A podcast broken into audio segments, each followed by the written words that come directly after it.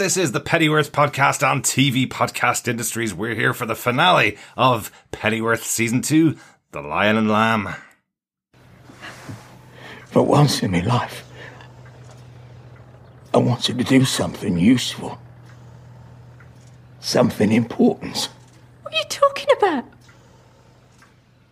Your whole life you've been useful and important. No. I was a servant. A lackey.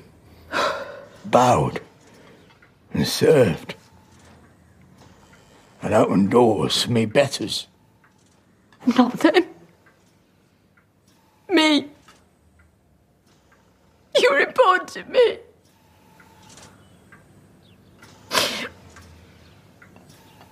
Unuseful. Now and again.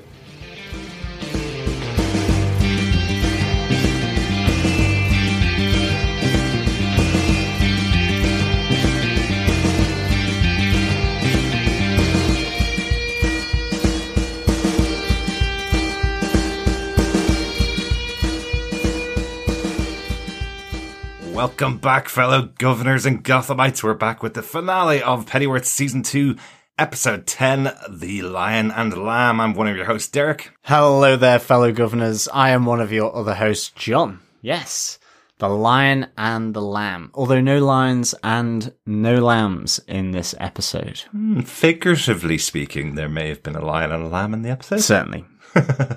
you know, we've been podcasting about Bruno Heller's uh, vision of the DC world for a very long time. We covered every episode of Gotham uh, when it was on, um, which was five seasons of that show. And we've also covered now two seasons of Pennyworth. Uh, uh, some friends of ours who also podcasted at the uh, Bill Meeks and Anne Marie DeSimone used to do uh, Legends of Gotham, and they used Yes. to have a section in their episodes called "That's So Gotham." And as I was watching the finale of Pennyworth, all I could think of was, "This is so Gotham." Oh yeah. I think the last, these last two episodes have had that so Gotham. I think since the return of Davos, aka uh, Mr. Pennyworth, uh, in Yes. his in his wheelchair, uh, since the that return where he's got the flashing lights on the front, it really felt like something directly out of their DC universe uh, in, in in Gotham and, and now in Pennyworth. Yeah, Uh, so, yeah. definitely. And taking a terror bomb uh, and converting that into, dare I say it, um, a superhero, or dare I say it, super soldier. Yes, super um, soldier, Then yes. certainly uh, that also was pretty um, crazy, very Gotham. Very um, Gotham, I think. yes. But that was one of the wonders of Gotham, and I think there's elements absolutely in Pennyworth that it was kooky and weird and wonderful. Definitely. It made it wonderful. Yeah. It was on the right side of it. And it was like, it just was like, where are they going to go with this? And I guess this is the last episode. Um, so if we to know where they are going to go with it, then certainly there would need to be a season three. Exactly, exactly. Yes, there's uh, there's no uh, confirmed season three. We did talk about this before. Bruno Heller has said he is writing season three, and he's delighted where he's finished his four major characters, which is Thomas Wayne, Martha Wayne, uh, Alfred Pennyworth, and Lucius Fox, the four pillars, as he calls them, of uh, the creation of Batman, effectively. So he's delighted where he's left them at the end of season two, and he's already written a lot of season three. He says he's broken it, and knows exactly how it's going to go, but uh, we don't know whether we're going to be back for season three. So we're going to take season two as the finale of the show as it is. Uh, this is obviously going to be our spoiler filled discussion for this. If you haven't watched season two, there's so many big revelations, so many big moments, and so many big shocks. Uh, you know, Bruno Heller did it again. He's uh, twisted quite significantly away from what we expected to happen in this finale. Absolutely. But one of the things I've probably said quite a lot on this podcast, Gotham mm-hmm. TV podcast, and on Defenders TV podcast, this intermingling of TV, movies, and comic material, mm-hmm. and how they can inform one another and what possibilities may come from it. You know, there's a really interesting idea in this episode in particular that will be one of our main points given the ramifications that it has Yep. for the um the Wayne family that And the Batverse as a and whole, and yeah. the Batverse as a whole. But that you know, any comic book writer, um, any comic book artist could, you know, literally take that up Yep. and run with it in terms of creating a storyline around the premise that has been established here. and that's what I kind of really like. Um, this idea of this cross pollination that can happen, not always, Yep. sometimes never, but that can happen, uh, with the TV shows pushing new envelopes uh, and the comics Yeah. and the movies doing the same thing and then it being taken up in another form of this comic universe that we're in Exactly. so uh, you know it's always really creative good stuff i think Yeah, yeah, I think so. Uh, before we get into the episode, just to make sure you know, uh, as we're closing out our Pennyworth podcast, uh, there'll be nothing else going on this feed on the Pennyworth feed for a while. So uh, make sure you join us over on our main feed on TV Podcast Industries. Uh, you can find that through tvpodcastindustries.com, our main website, or just search TV Podcast Industries. You'll get all of the other coverage that we do on a weekly basis. We've uh, done just over 560 episodes of the podcast covering multiple TV shows. Right now, we're covering Falcon and the Winter Soldier, uh, season one. Uh, we've got f- uh, four episodes in, two more episodes to go for that show. Uh, we're also covering Invincible, the animated show from Image Comics and Robert Kirkman, which is airing weekly over on Amazon Prime. Uh, so lots of comics coverage that we're doing over in TV Podcast Industries. We'd love if you joined us for those podcasts as well as the Pennyworth podcast.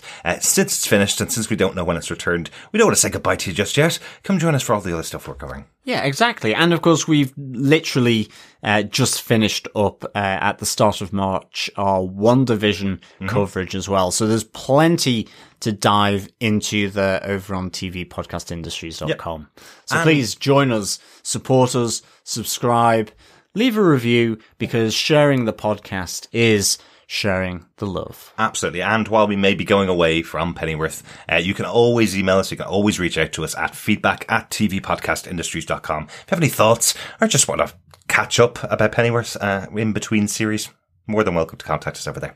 Yeah, Let- absolutely. let's get into our spoiler filled discussion about The Lion and Lamb, the 10th and final episode of season two of Pennyworth. Uh, this episode was written by showrunner and creator of Pennyworth, the TV show, uh, Bruno Heller. Um, and yes, you can tell, as we mentioned earlier on, uh, episode directed by Rob Bailey, who's done a number of episodes this season, some of the, some of the really good episodes of, uh, of Pennyworth as well. So a good collaborator on board, uh, for this, for this final episode. Yes, and your theory holds up that the showrunner writing the first and last episodes of the series, at least those 2 uh, is always a good sign. It shows their creative juices are on board for the majority of the season, even though there may be a writer's room Yeah. or other writers involved uh, in the show and for individual episodes. So, yeah, Yep.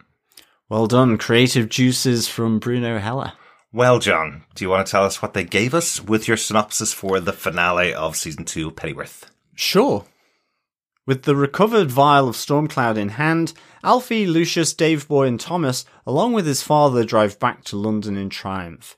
As Alfie returns to tell his mother of his dad's survival, and Stormcloud is taken to the English League, all is not quite as triumphant as they appear. Gully Troy is looking for Alfie, his father has something to hide, and the vial containing Stormcloud is a fake. At the Raven Union headquarters, John Salt rejects the League's unconditional surrender after they discover his ruse, and he makes his way up to his penthouse ready to unleash the real Stormcloud, safely positioned in London, ready for detonation.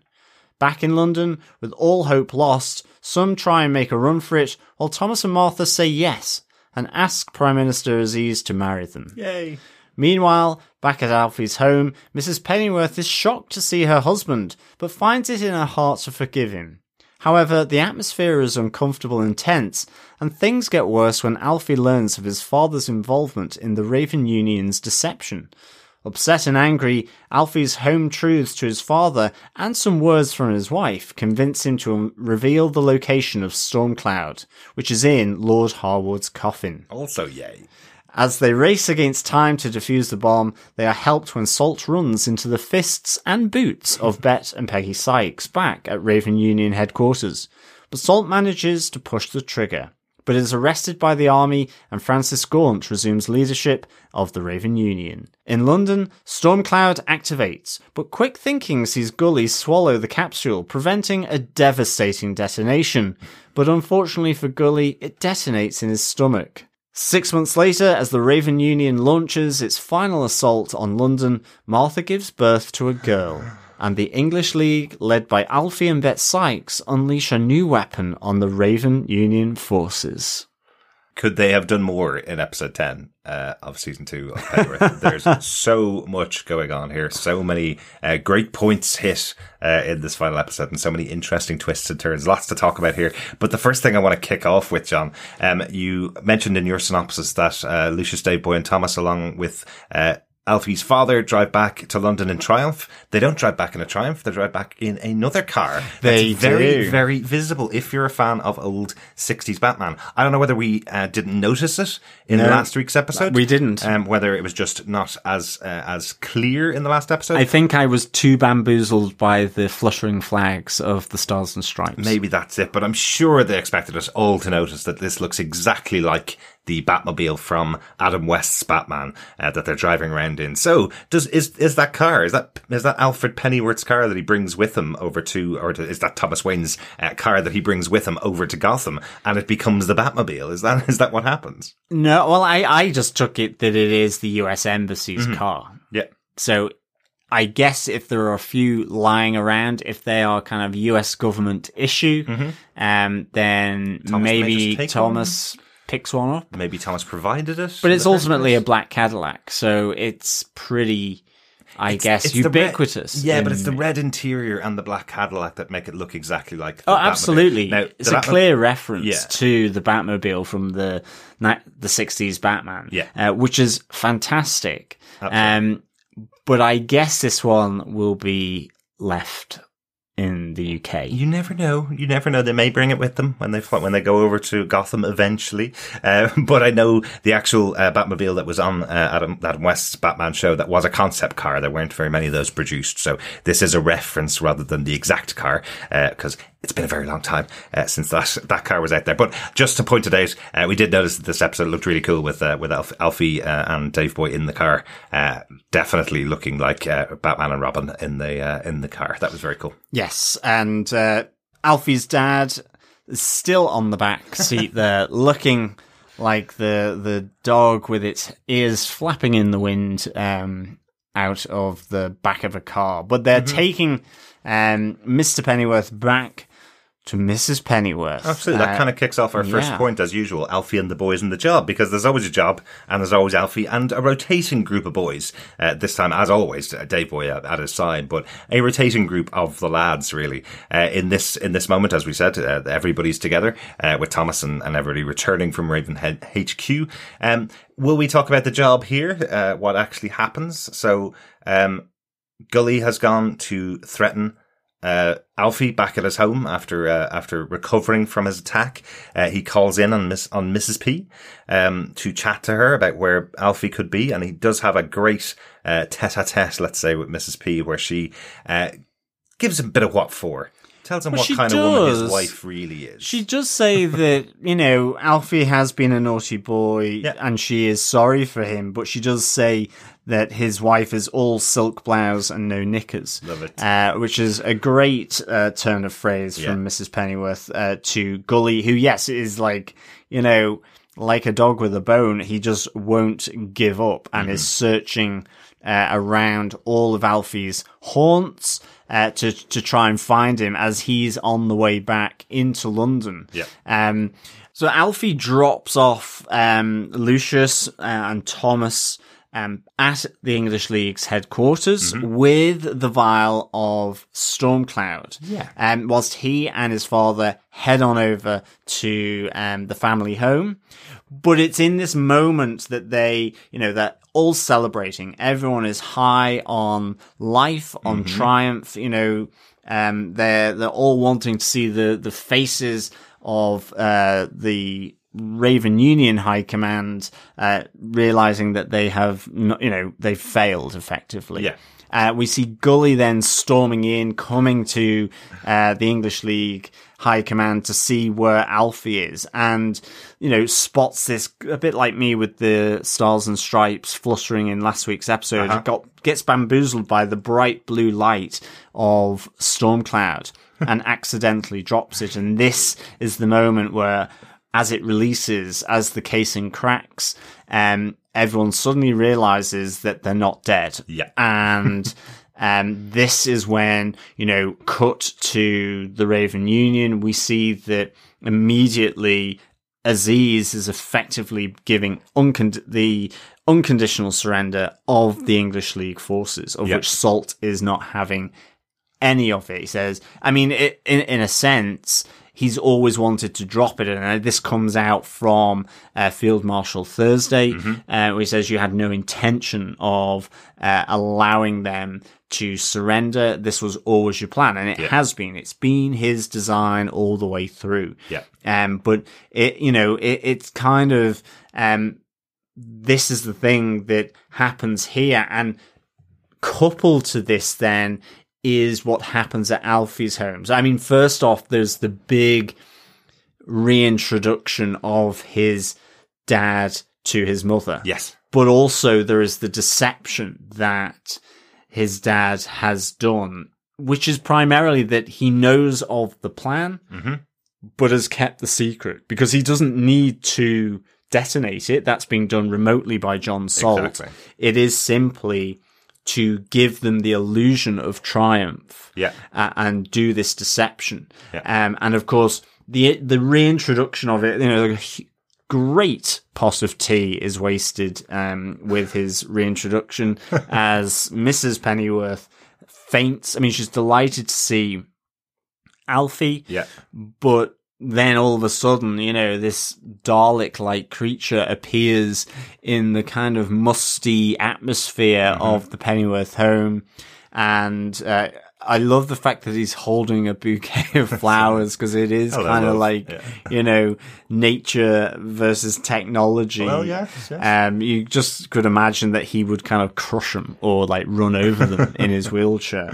Um, but, uh, yeah, massive pot of tea wasted, um, as she faints and comes back around. And Yeah. I have to say, these actually are really, these scenes in, um, their home are really powerful. Um, you know, between his dad and his mum in terms of their reconciliation. You know, this idea I wanted to be somebody, I wanted to do something. Um, I only ever felt I was a servant. You know, I doffed the cap, I bent the knee, um, for people richer than me, but no better. Uh, I, you know, all of this kind of thing. And he felt he was worthless and that he didn't matter. Yeah. And, you know, you get this really strong emotional link with, um, you know, with Mrs. Pennyworth saying, but you mattered to me. You mattered to us that, you know, you just didn't appreciate what you had or who loved you, who um, appreciated you. And uh, this is, you know, I think it's really good stuff here. Absolutely, and, and you know, it's talking about the radicalization of this character. You know, Yeah. it's talking about the fact that he he was a servant. He was a, he was a, a manservant or a, or a butler um, for the upper classes. So what you do have is this this kind of thing that's run through a, a lot of the Batman stories. We saw it in The Dark Knight Rises. This idea of the middle class rising up against the rich, effectively. But then you take a look at the people that are heading up the Raven Union, and for the most part, they're lords and ladies. Yeah. Mm-hmm. So, you know, you did have Lord Harwood. Uh, you now have Sir John Salt, uh, leading up, uh, the Raven Union. And their opponents are also very rich people. You have the Queen as a leader of, of, uh, the English League, um, along with the Prime Minister, effectively. Um, so while you, you get his understanding that he wants to rise up and change the status quo, and that's why the Raven Union is formed, and that's why the, why, why he's so on board in the Raven Union side, what you hear from him is these excuses for falling in with this and him not realizing what he had. Um, you know, I, I kind of like hearing Mrs. Pennyworth say to him, um, I didn't realize how unhappy you were. Because if maybe if I, if you'd been happier in our situation, then you wouldn't have been as stupid as you were, uh, to join this group effectively. So that's what gets to him really. that idea that he's let his wife down. Um, while you while you said in your in your synopsis she forgives him, she forgives him, but knows he's been stupid. It's yeah, not like and, and has done has done wrong. I mean, she says, "I didn't realize you were so unhappy." I mean, Yeah. that you get this real sense of depression Yeah. from him.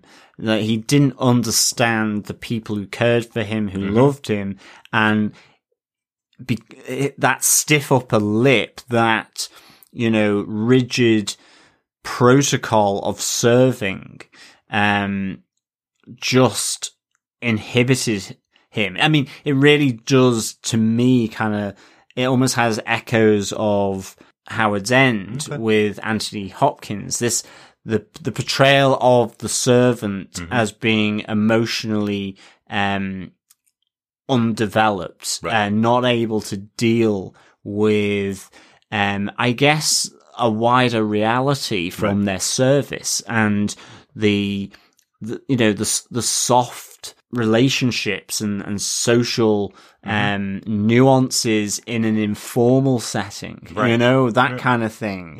Um, or, or, you know, blind obedience in whatever form that comes because effectively he's gone from that butler figure to you know carrying out the plan of the Raven Union to Yeah. the point that he will sacrifice not only himself but his wife and son. Exactly. And I think that comes to one of the other great aspects of here is that you know we talk about the deception and Alfred gets a call from Aziz to say that the Stormcloud file was a dud.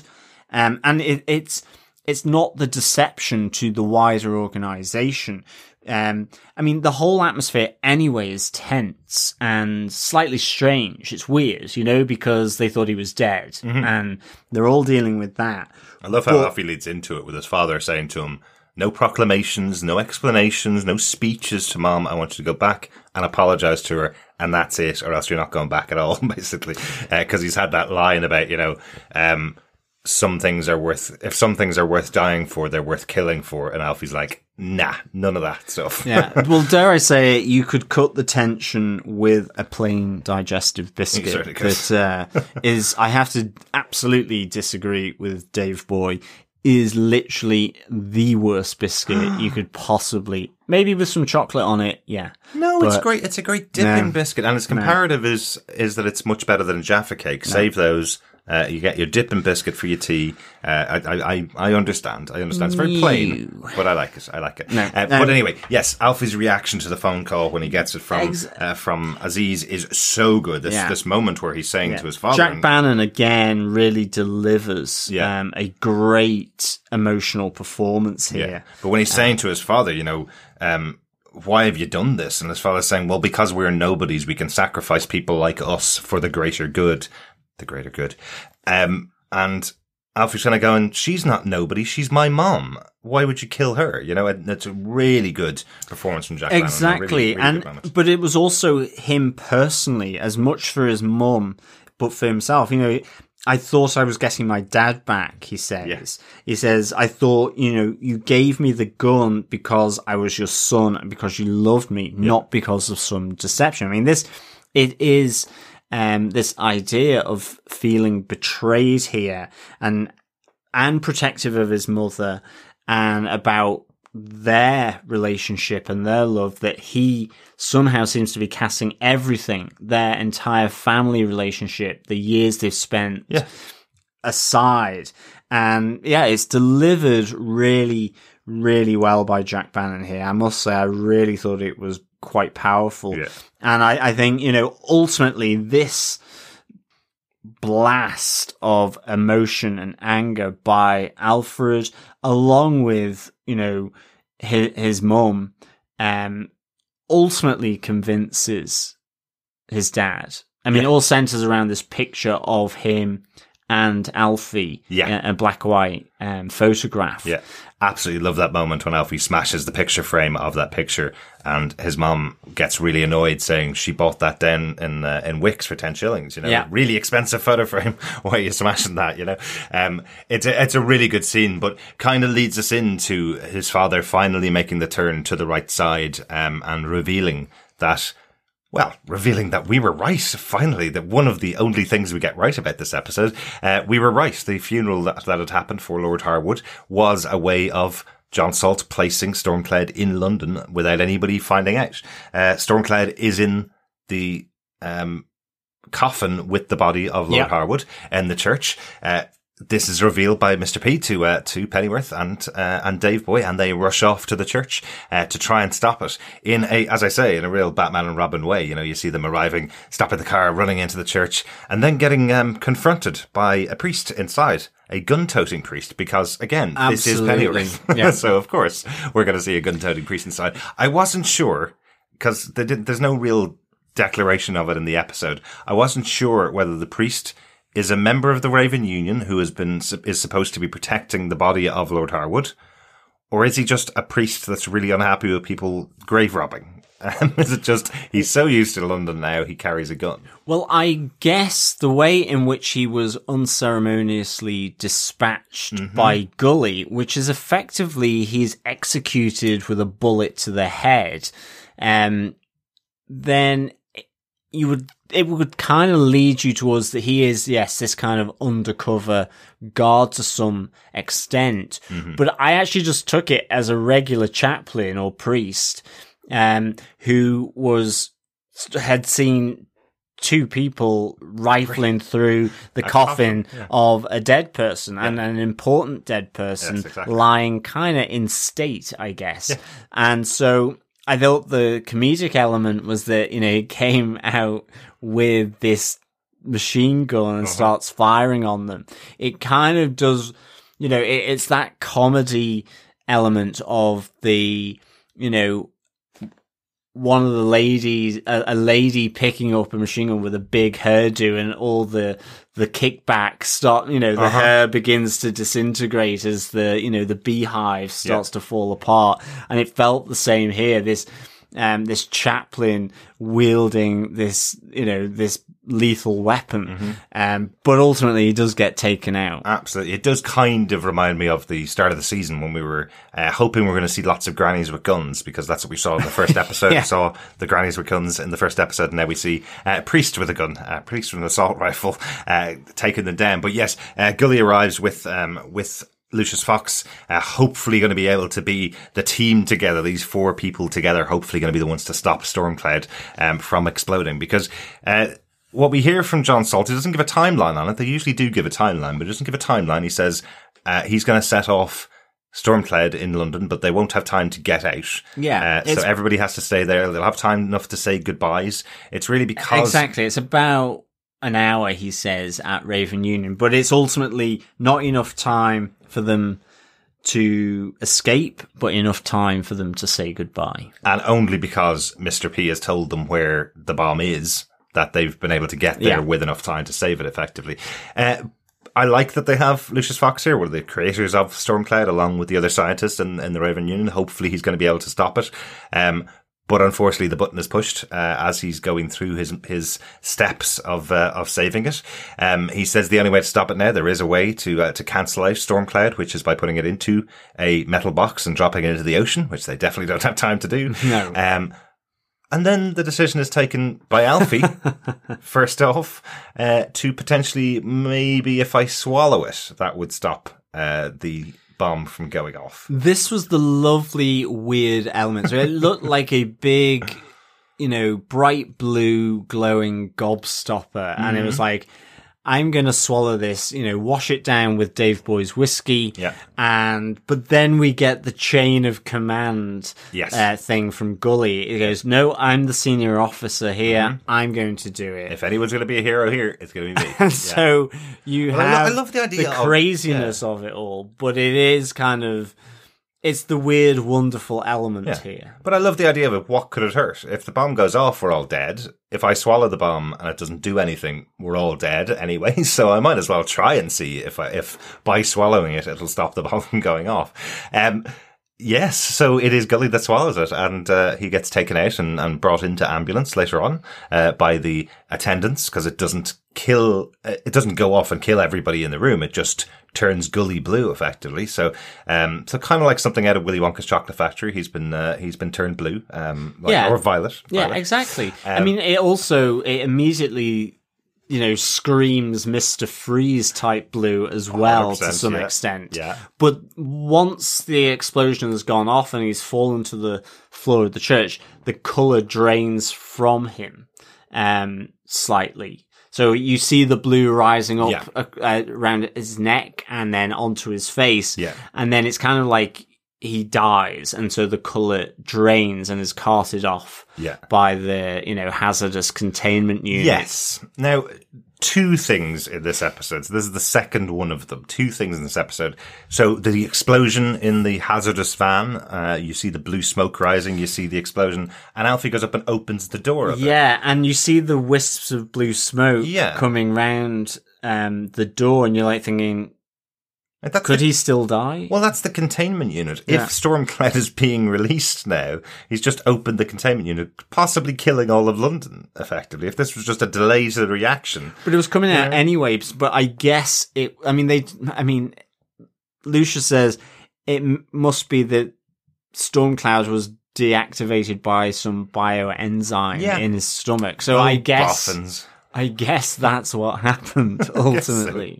But I love that he has no answer to yeah. it. But yes, you don't go up and open the door because he may have just slowed down the explosion. But it's the second time in this episode because even that moment when in the English League, when they're holding what they thought was Stormcloud, it's not exactly protected from somebody sitting on it by mistake, Gully picking it up and dropping it on the floor and smashing it by mistake. It's the first time when Lucius says at the English League uh, headquarters and in front of Aziz and all the high command, Mm-hmm. effectively, the leading politicians, that it needs to be put in a hermetically sealed box Yeah. uh, and buried.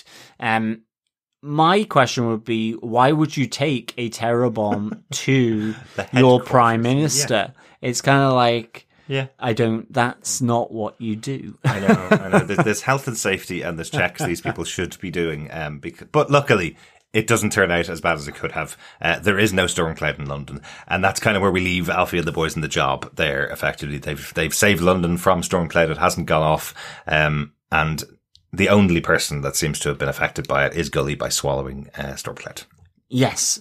And apparently is maybe not as dead as we think because of what happens in the ambulance, uh, where, you know, there's all this kind of rocking of the vehicle and so on. So you think he's dead, but it looks like he could still be alive, but you get the shock horror from Alfie on Exactly, his face. exactly. Um, but happened. that's ultimately where, um, it, it ends in that Yeah, sense.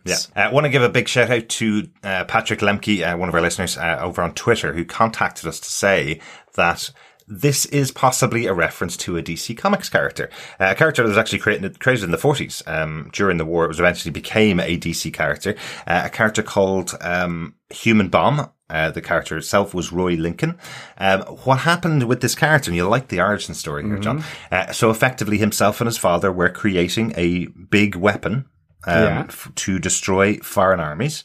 When they were attacked and the weapon was going to be taken from them, Roy Lincoln took it upon himself to swallow the weapon, hoping that it would protect it from getting into the hands of the enemy, thinking it would kill him, and it doesn't kill him. It turns him into the human bomb, Yeah, a person that can stuff. throw explosives at people from his body, effectively. Yeah. He did continue throughout DC for many, many years. He's been uh, featured in, in as in multiple times in multiple comics over the years. So, uh, so good catch there, Patrick. Um, that this could potentially be a reference to that character. At least the style. It's not Gully is not the same as Roy Lincoln. and Roy Lincoln seems to have done this uh, particular.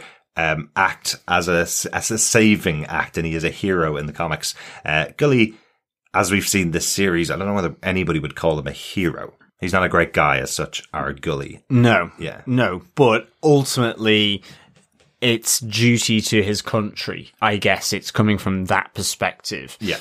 Thanks, Patrick, for that really good, uh, really good bit of, bit of feedback. Yeah, that's uh, really a great catch. Uh, thanks, Patrick.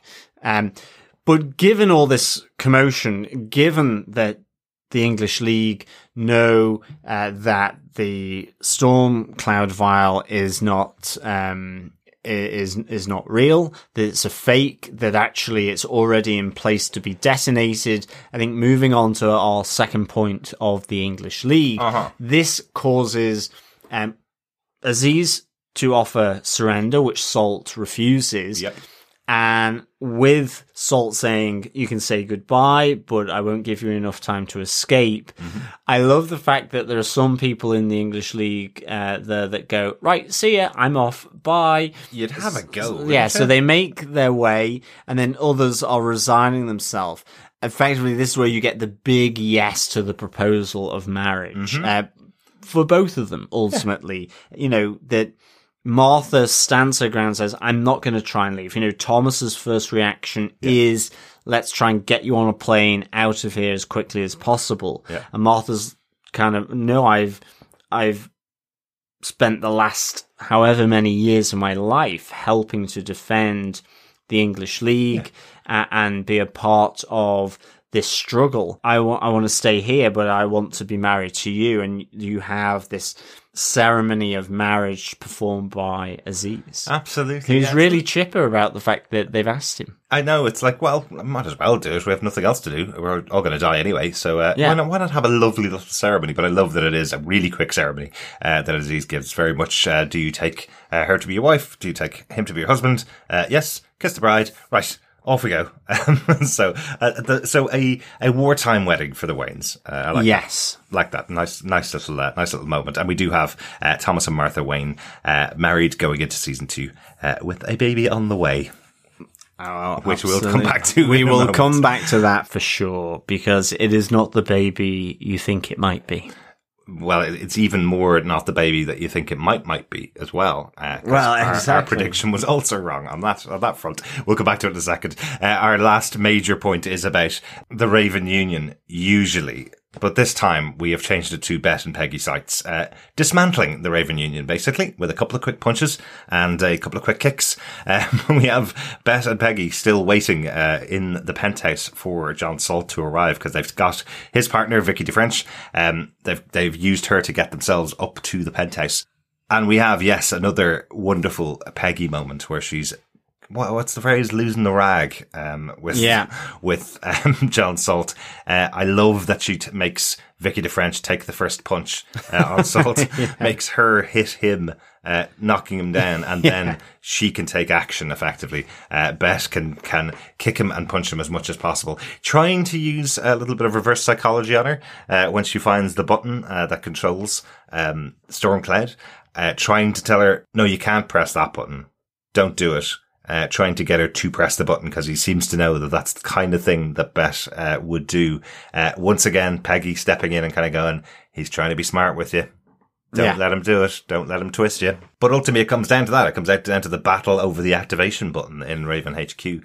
Um, Addy gets to press it as well, and we know because we've been seeing the other side of the of the battle. We know that they haven't been able to deactivate Stormcloud on the other side, but he does get to push the button uh, in this scene here. So Yeah, he activates the detonation, Yeah. which is kind of because it seems, you know, got to be an aerosol. You see it starting to fuse in the capsule Uh-huh. uh, that is in the church in London that Alfie and Lucius are all trying to diffuse Yeah. and figure out what to do with it. So I mean there's some nice intercutting here. Yeah. I think the the beating of John Salt by Peggy in it- it's again got I, I, I guess it's the hair on John Salt. It kind of goes all curly and out of shape and it's very comedic. Oh no, it's not just the hair; it's also the teeth. And the teeth in this case, yeah. brutalized by Bet as well, being kicked multiple, multiple times. Uh, and because he's pressed the button, we have Frances Gaunt in here in the room, and we have um, eventually we have uh, Field Marshal Thursday arriving in with his forces to take down John Salt. He's pushed the button. They know this. They know he's gone mad. They know he's lost control of the Raven Union. So Raven Union is now back under control of Frances Gaunt. Uh, Well, that's it, because we have this strange kind of thing right at the start where John Salt is flicking uh, elastic bands Yep. at uh, the army guards and then fires them at Field Marshal Thursday, who, you know, is then given the information that this is all going to happen anyway. Yep.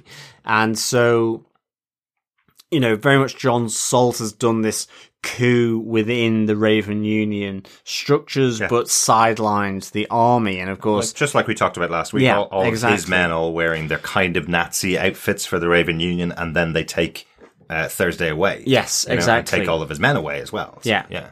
But it's interesting because I almost felt as well that John Salt, because he comes up to the penthouse because he's in his main office. Yeah. Um, and you know he's he's there opening and closing the protector over the button. Yeah. it was almost felt like he was a little hesitant. Oh, yeah. there was some kind of realization of what impact and the consequences or the ramifications of pushing that button would have. Absolutely. Um, and certainly given he's just declined the surrender of the English League. Yeah. Uh, the challenge by Field Marshal Thursday, and so it's he goes off up to his penthouse in order to kind of, I guess, maybe get away from the those staring eyes, Yeah. the eyes of judgment. Remember, this is a reference to last to last episode when he told Alfie if he dropped Stormcloud, he would become the biggest mass murderer in the world and killing all of those innocents in the local towns in the area. And that's about that's what he's about to become when he pushes that button. He's about to become a mass murderer. He may have murdered people, as as we've seen. he's tortured and killed people in the past that we've seen on screen. He's led people to their death like Harwood. But now, if he pushes that button on his own, he's becoming a mass murderer Yeah. effectively. So you hear him saying to himself, John, you can do this. John, this is your time. This is your moment. John, you can do this. So you hear him talking to himself like a crazy cartoon character that he is uh, by this stage, the crazy comic book DC character effectively that he's become. Um, so he's trying to talk himself into it, but it feels like he is hesitant that he's, uh, he's Absolutely, not 100% sure. And it feels that the intervention of Bet and Peggy Sykes here, because they take the trigger control away from him, Mm-hmm. it suddenly becomes about the plan that he's done.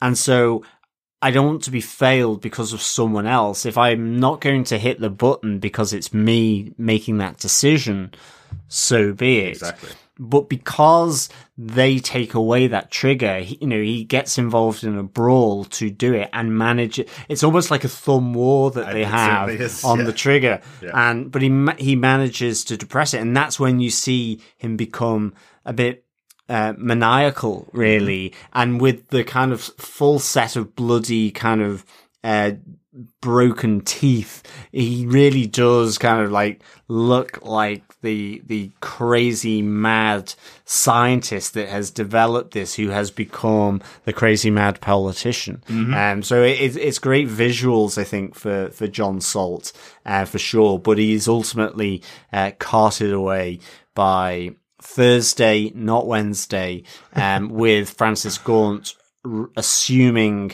or reassuming the role of the leader of the Raven Union. I'm in control now. Yes. Yes. Yes. And of course, with all of that, it seems like maybe the negotiation for peace between the two would happen on a level playing field. Yeah. You know, that where we saw them approach one another on the field to Yeah. when the intentions were deemed to be pure by at least the English League. Mm-hmm. Um, so you kind of think maybe with Frances Gaunt there it would get better, but it She's cuts. certainly, yeah, she is certainly the more restrained of everybody that's involved in Yeah. the Raven Union. She questioned Harwood when he was going off the deep end uh, under the control of Salt, effectively. Uh, she clearly questioned Salt uh, a bit too much, uh, and that's why she ended off where she was uh, as well. So, uh, with her in charge and with Thursday in charge, now remember, Thursday, of course, is the one that's been saying that he was about to win the war. So he's he is certainly against the uh, against the English League. He certainly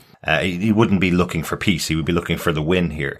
But you're right. Yeah, it cuts to our actual final point, our post-credit scene, almost our uh, our passage of time six months later. The battle actually rages on, is what we find.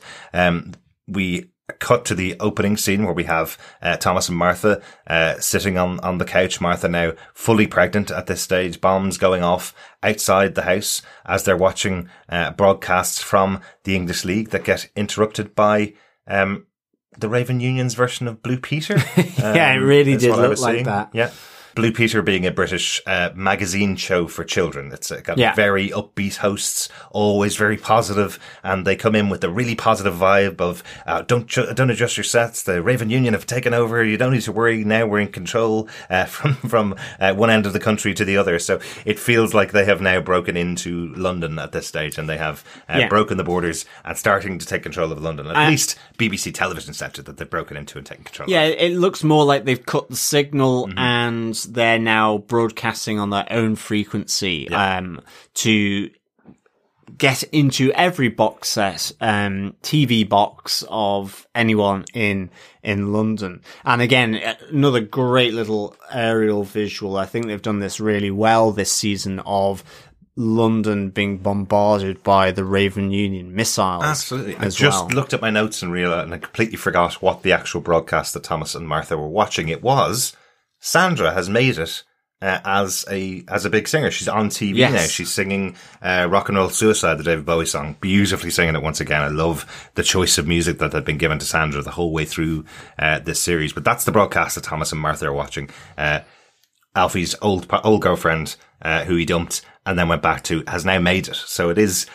uh, At least she gets a nice happy ending for her story. Yeah, exactly. Mm-hmm. But as the bombs rain down, Martha is going to go off and fight, but her waters break, and you see then Mm-hmm. War um, a war baby, exactly. Uh, but it is a baby girl. Yes, it is. So that is the big craziness here that we. Ha- I mean, it's not crazy, No. but it in terms of, I guess, the preconceptions that we had of it could have been Bruce, but I know at least I thought that um, Alfie was too young still Yeah. compared to Gotham, um, and if even if it maybe isn't a continuity, but that that timeline would mean you know he would be too young. Yeah. Um, I think when Bruno Heller announced that Martha was going to be pregnant this season, I think in general, most people thought pregnant with Bruce. Yeah. It was the, was the concept. But, uh, we talked about it on, on the podcast a couple of, a couple of weeks ago, a couple of episodes ago. We were wondering whether her being pregnant, there is in continuity an older sibling, uh, to Bruce. There is a Thomas Wayne Jr. And we were going, do you think they'd do that? Do you think they'd pull the rug out of the major audience and go, we'll have Thomas Wayne Jr. here? Well, they went even further. They pulled the rug out of us, and uh, and they now have a sister, a, a a a Wayne girl has been born here. Now, one thing you always have to remember with comic books, and you know, DC's probably got a bit more of this than than Marvel do in, in general. Remember, Marvel has a big connected movie universe, so for the most part, they don't have multiverses at the moment. But in the TV series for uh, for the DC shows, like for example, Flash Yeah. uh, on the CW will be the, will be the prime example of this. Every single character lives in a different universe. They regularly travel to Earth one through ninety nine or Earth uh, one through seven hundred, effectively. So they have multiple Earths where there's multiple different versions of the characters that we see, and they they use that quite a lot. Uh, in DC TV specifically, uh, Marvel TV doesn't tend to use that very often. We know we're going into a multiverse time uh, in Mar- in in Marvel universe, so we may may see some of that uh, in the future. But for the most part, we don't see it very much in Marvel. It's mostly a DC thing. So what's happened here is there is now a continuity where Pennyworth, the TV show, and potentially Gotham, the TV show, live in their own DC universe yeah.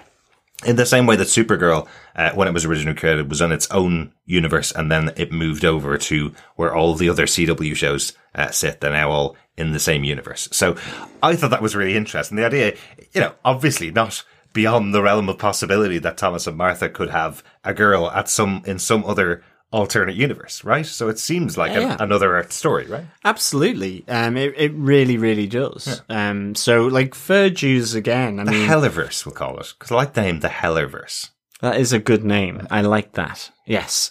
Um, but yeah, I mean, so again, I think as we were saying at the start, this would be really nice to see in a season 3 for sure. We'll have a Um, couple of years jump, like, you know, three yeah, or four yeah. years, and then we have a, a young uh, a young daughter of, uh, of Thomas and Martha, uh, and see how she's how she's getting on. Yeah, definitely. I, I think it'd be really, really interesting. Yeah, and yeah, just to mention, you kind of mentioned earlier on as well. Just Gaunt and Thursday are in control of the Raven Union. They are certainly leading this attack on London, which you kind of wouldn't have expected, as as you mentioned. You Yeah. kind of would have expected that they would have had some kind of uh, overture towards uh, the Raven Union and and uh, the English League coming together in some way. Uh, since all of this battle that happened, this might have been a turning point in this battle. Yeah. But what we find is everybody, all of our main characters that we've been following, are now. In the English League, we have Alfie, Bet, Dave Boy, we have Katie as well, all Yeah. on the front lines here. Um, Katie and, and Bet specifically are trying to take down a tank uh, from the Raven Union that has arrived in the city. Uh, London's looking very much in disarray from all the bombing that's been going on. Yeah, proper urban warfare, you know, with all the bricks uh, and all the destruction, Yeah. uh, sort of around and about. Uh, but it, it, it's a really, there's a real funny moment where, you know, the, the Raven Union have got tanks, they've got machine guns, and, you know, it looks more like the English League are kind of, you know, resistance fighters. Yeah. That really it is a matter of time. And then this bread van pulls up with Alfie and Dave Boy. Yeah. And there's some really like funny, snidey remarks coming from the Raven Union soldiers. Absolutely. It's like, I'll have a ham and cheese sandwich, please, you know.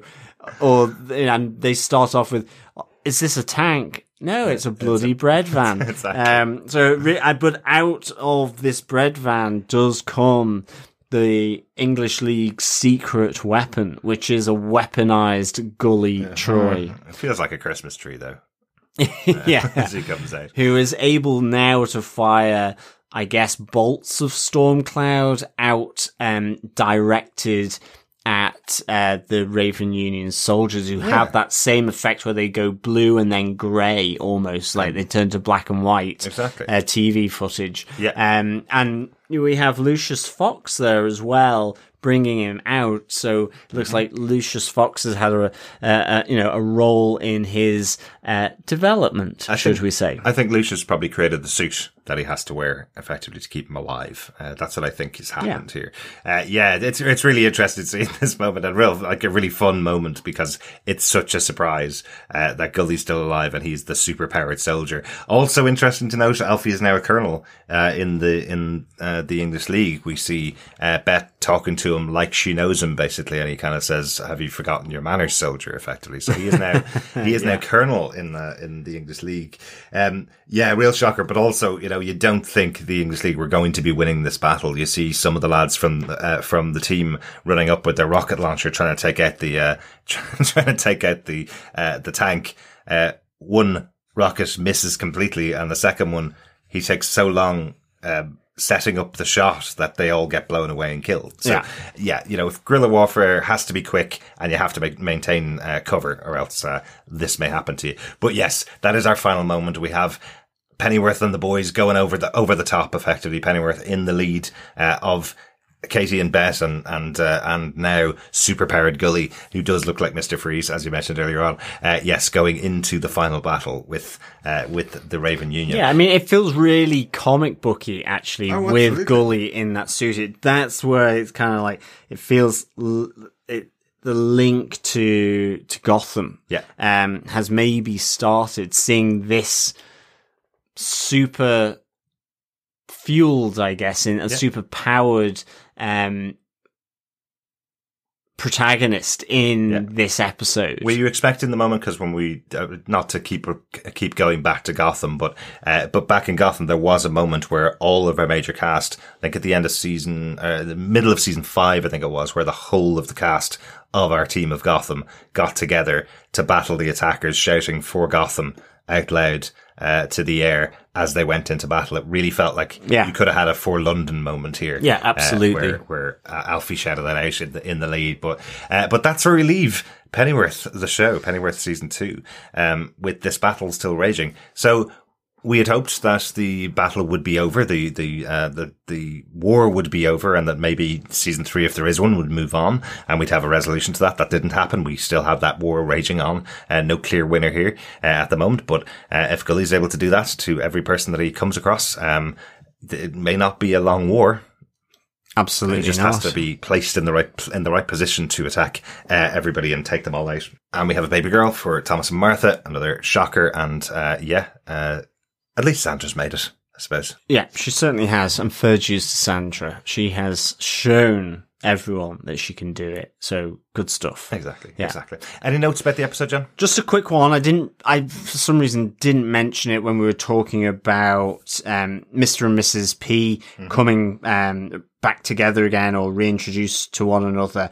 But there is a, you know, a real emotional moment where Alfred has gone off to save London from the real storm cloud device, um, which is, you know, just a moment shared between Mr. Pennyworth and Mrs. Pennyworth and you know she feels she's got her husband back that you know they can begin to rebuild but it, it's in this moment where alfie's dad pulls the plug on himself on his life support system Yes. uh, and passes away in effect killing himself Yeah. um as his his you know his wife has gone back to to get some tea or some biscuits Yeah, uh, nice for you know there's also a slight comedic touch to it because the sound of the machine turning off is effectively like um, a deadline telephone from yes. an old style telephone where it's like beep, beep, beep, beep.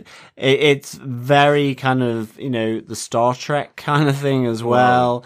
We used to have landlines at home when Yeah. we were younger, both of us, because we're we're old now. But uh, we used to have landlines, and you would hear the deadline uh, tone very often uh, on, on phone lines. So, But it, it- really did sound like it. And I know the way you're making it sound, it does actually sound like the machine in, in a in a hospital as well. But Yeah. that's why they chose it. Yes. and probably for for some of our younger listeners and younger viewers of, of Pennyworth, uh, they may not recognize that tone and may think it is uh, a, a hospital tone, but it is a phone line going dead. Yes. What I also love about the scene is um, she's having the conversation with him as he's dying, and she calls him a silly sod, basically, and that's when his green light goes to red. The moment he dies, that's what he hears. She doesn't hear any of the complimentary thing, things that Mrs. P says about him afterwards, or the other criticisms that she says about him afterwards. He Yeah. dies mid conversation. But it is actually a really touching moment where she kind of cups his hand when she realizes that he's dead and that, you know, the, the plug has been taken out effectively. He's disconnected his ventilator that keeps him breathing.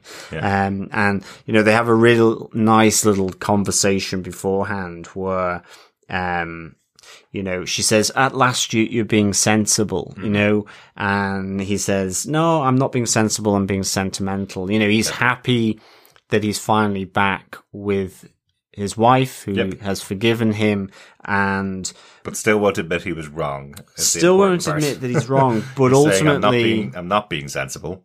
Because if I was being sensible, I'd still do the same thing. and wouldn't have told you about Storytime. Yeah, I'm being, being sentimental, sentimental, to yeah. keep your family. Yeah, exactly. So, so that is a funny little moment for him that he's still not not admitting that he's wrong. He still believes in his beliefs, but for his wife and for his son, Yeah. he'll save them. Yeah. And I, I think that he, you know, he is dying here. Um, anyway, I think the yeah. suit is prolonging his life rather than a permanent way of keeping him alive Exactly. until old age, old age. Yeah, You know, yeah. so um, it's just a should mention, you know, the death of Mister Pennyworth as well, Absolutely. because as well, Alfred is not there to see it. Yeah, yeah, absolutely. Um, that's it for our coverage of Pennyworth season two. Uh, John, how would you rate the episode?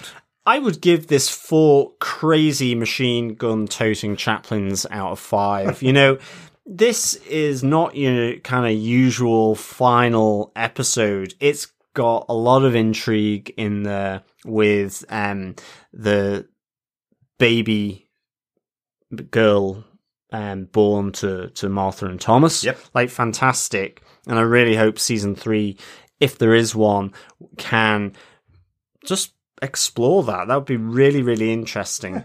And you have real crazy comic booky side of things with Gully and with Stormcloud and Gully um, becoming, you know, human bomb, in, in, you know, and um, this this new weapon uh, that is being used to defeat the Raven Union. You have some really emotional moments in the Pennyworth household between Dad, Mum, and Alfie. Yeah. And I think it really kind of pulls things nicely together for this season two. And I, I think, you know, if if Bruno Heller was looking to, you know, establish this foursome of Lucius, Thomas, Martha, and uh, Alfred Pennyworth, uh, you know, those four pillars um, that are supporting Bruce Wayne in the future um, and are an inspiration to him during his life, then he has set that up. And I think it's all massively interesting and intriguing to think what can be taken further with a season three. So we'll see if we get a season three. Who knows? But uh, certainly, uh, you know, we have the death of John Salt. We see the dispossession of John Salt from the Raven Union High Command. We see Frances Gaunt being a ruthless, you know, as as Field Marshal Thursday in terms of pushing their advantage Yeah. and just in conventional warfare. And so, you know, this really does wrap it up. So, I, I mean, yeah, I really kind of enjoyed this. Um, and I think the emotional moments coupled with the more comic book and the, the weirdness, the wonderful weirdness that I think you can really get from these, these episodes was fantastic. Yep. True. And so, Bruno yeah, Heller style. really good. Yeah, yeah. And just a reminder at the end of this season, I remember this was a show that was filming half before COVID and then got shut down.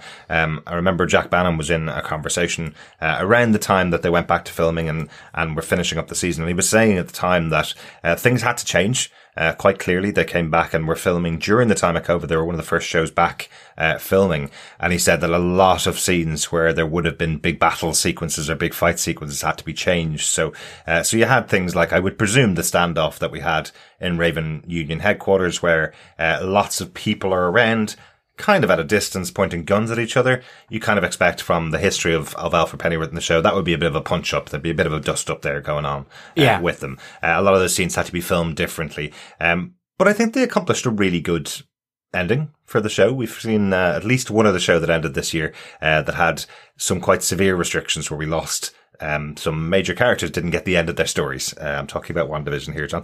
Um, Yeah, yeah, where absolutely. Some major characters didn't get the end of their stories because they couldn't come back for filming at the end, effectively. So, uh, so I think they did a, a really good job of wrapping up the story the way they did and making it feel like it was still as epic um, as the show has been for these last two seasons. So, uh, so I'm really hopeful to see if they what happens if they get a third season. Uh, having worked under those kind of um, restrictions, I suppose. Uh, let's see what they what they would get in future. Be- Yeah, definitely, definitely. We do have some feedback for our final episode. We did hold off on recording our final episode uh, until after it aired, so we did get some feedback in. Uh, first up, Patrick Lemke responded uh, to our episode last week, our season two, episode nine podcast. He says, "Great listen. Uh, I'm hoping for a third season of the show. In terms of where Alfred's story could go next, considering he'll likely be the country's hero by the end of season, maybe he gets another offer as an MI6 agent." After the Raven Union is dealt with, there could be other threats he could face before going to the US. I'm reminded of a line in season one, episode four in the news broadcast about Germany and Netherlands. That could be a potential issue at the show's time that Alfred, as an MI6 agent, could deal with. Yeah, that could be really, really interesting. Thanks, Patrick, uh, for that. And certainly, you know, it could tie into, um, Thomas Wayne's CIA um, credentials, and also with Martha possibly still being employed as an advisor to the English League about maybe removing other, you know, authoritarian regimes from around Europe. Yeah. That is, of course, when the Raven Union is dealt with, because they're still not dealt with at the end of the season, but uh, but looking more likely and a little more powerful now that we have Gully on side. Thanks so much for that, Patrick. Also over on Twitter, uh, Debbie Fincham says, "Great twists, fantastic action scenes. Bring on season three." After watching the finale, yeah, Debbie, totally, totally with you on that. Uh, Yeah, absolutely. Um, great twists indeed, uh, Debbie. Yeah. Dulshan Bashitha says, It's a girl? I mean, how? Batman never had a sister, so I thought. Combed through everywhere just to find a clue about who she is. So far, nothing. I need some frickin' answers here. I don't think there are any answers except for the answer provided by Pennyworth, uh, Dulshan. I think this is, um, a a wholly new thing, a holy guacamole new thing for, for Batman. Yeah. Um, and for the Waynes. And the origin is in this show that it was a love child between Thomas and Martha Wayne, Yeah. um, that has in part brought them together to be married. And, um, I guess we have no clues other than that. Well, my speculation is that it's just another Earth, just like all the DC comic uh, properties that have gone to uh, to movies and TV.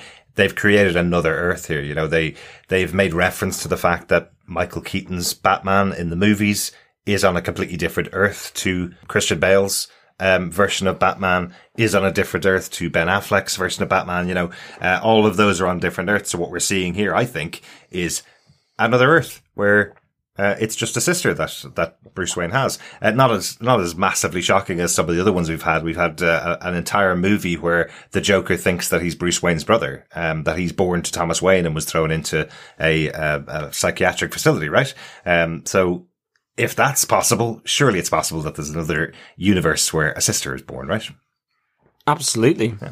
Uh, Dulshan uh, did respond to that and said, uh, so they're adding another Earth to the equation? Like we haven't had enough. Thank God for crisis in that matter. Uh, but anyways, that's a possibility Excellent. and a great answer. Uh, yeah, crisis on. Infinite Earth is when they brought all of those uh, various uh, various Earths back together, I suppose. Uh, so Yes, a consolidation and rationalization of the DC universe. exactly. So, so good thoughts as well, Dulshan.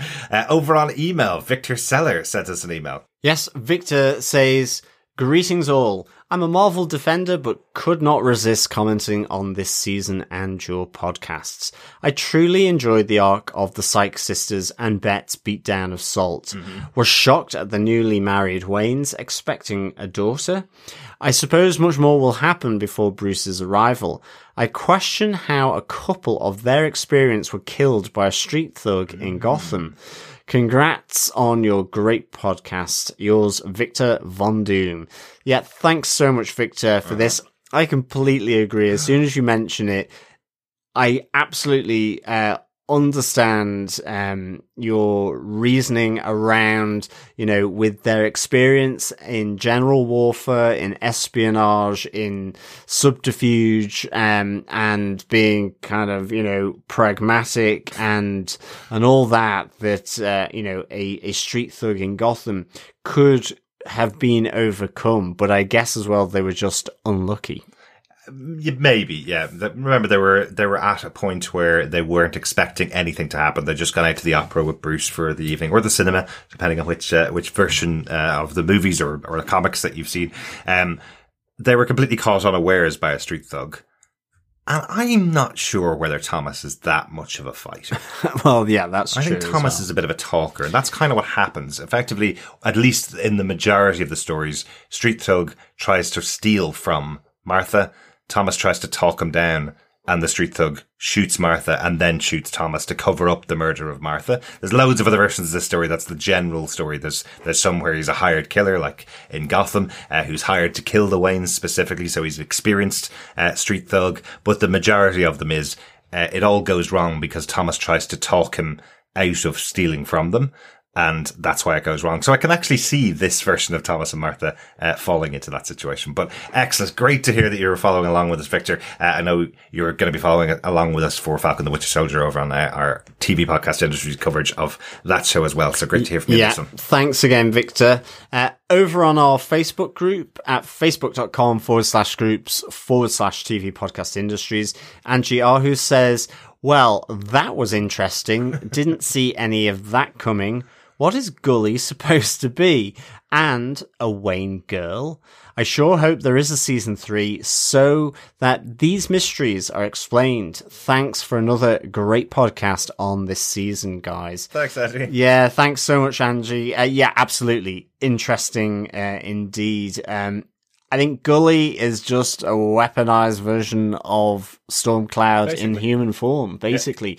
But I mean, He's a comic book character now, basically. Yeah. yeah, but it, it's it's great to have um you know possible connections with the human bomb Mm-hmm. uh, as was given by Patrick. You know, yeah. um I think that's a nice little tie-in. It certainly adds a more comic element to the season so far. Yeah. Um, and to the the whole series in general, I think. Yeah. Um, and yeah, yeah. a season three would be great for uh, some of these mysteries. Uh, maybe see a bit more creep with superpowered individuals coming into maybe the non Gotham verse, um, seeing that it's maybe a global phenomenon uh, and stuff. So yeah, interesting. Now, showrunners and, and writers of shows don't always get what they want, but initially Bruno Heller and Danny Cannon, who created this series after Gotham, did say they always approach these types of shows uh, hoping to get five seasons. That's their kind of arc.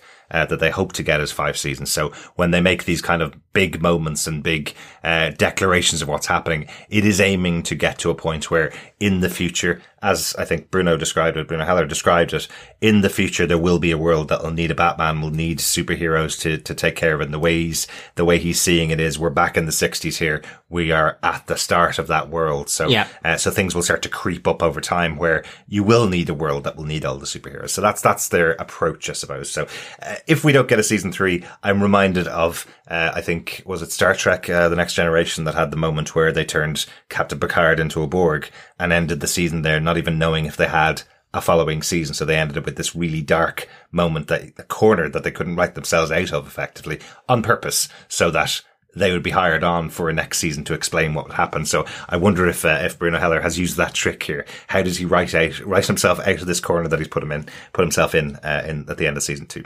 Yeah, good stuff. Thanks, Angie. And finally, Shelby Dockery echoes the thoughts on Facebook of a lot of people watching Pennyworth. She says, I can't wait to watch and hopefully get a season three renewal too. Mm-hmm. Yeah, I think a season three would be really nice for this show, given I think the the ending of um the Wayne girl, as Angie says, and also I think with Gully and superheroes Uh-huh. being kind of introduced for the first time into the show. I think it'll be really, really take it in a different way. Uh, be really interesting. Yep, absolutely, absolutely. Let's hope we hear some more from Bruno Heller over the next couple of months. Um, if they do start filming again, traditionally they start filming sometime towards the summertime, so we've got a few months to wait before any kind of confirmation uh, will be coming out about a season three. But uh, I'm excited to see what they do in the future, even if they take it up and do comic books uh, from the scripts that uh, that Bruno Heller has written. I'd be happy to read them. Yeah, absolutely. It's great having fresh, new approaches to um, a world that we know. Exactly, exactly. Once again, fellow Gothamites and fellow governors, thanks so much for joining us for another season of Bruno Heller's Hellerverse. Yeah? Hashtag restore the Hellerverse. Uh, make sure you subscribe to the podcast over on TV Podcast Industries. You can find all of our podcasts over there. As we mentioned, we've been covering Falcon the Winter Soldier and also Invincible on a weekly basis. Uh, we'd love if you joined us for those podcasts. We will return if there is a Pennyworth season three on the Pennyworth feed, and we hope you return to join us for any of one of our upcoming podcasts. Yeah, thank you so much, fellow governors and fellow Gothamites, for joining us on this final episode chit chat uh, on season two of Pennyworth. Uh, it has been great speaking to you as always, and uh, can't wait to speak to you again soon. Bye. Baha. Slán Bye.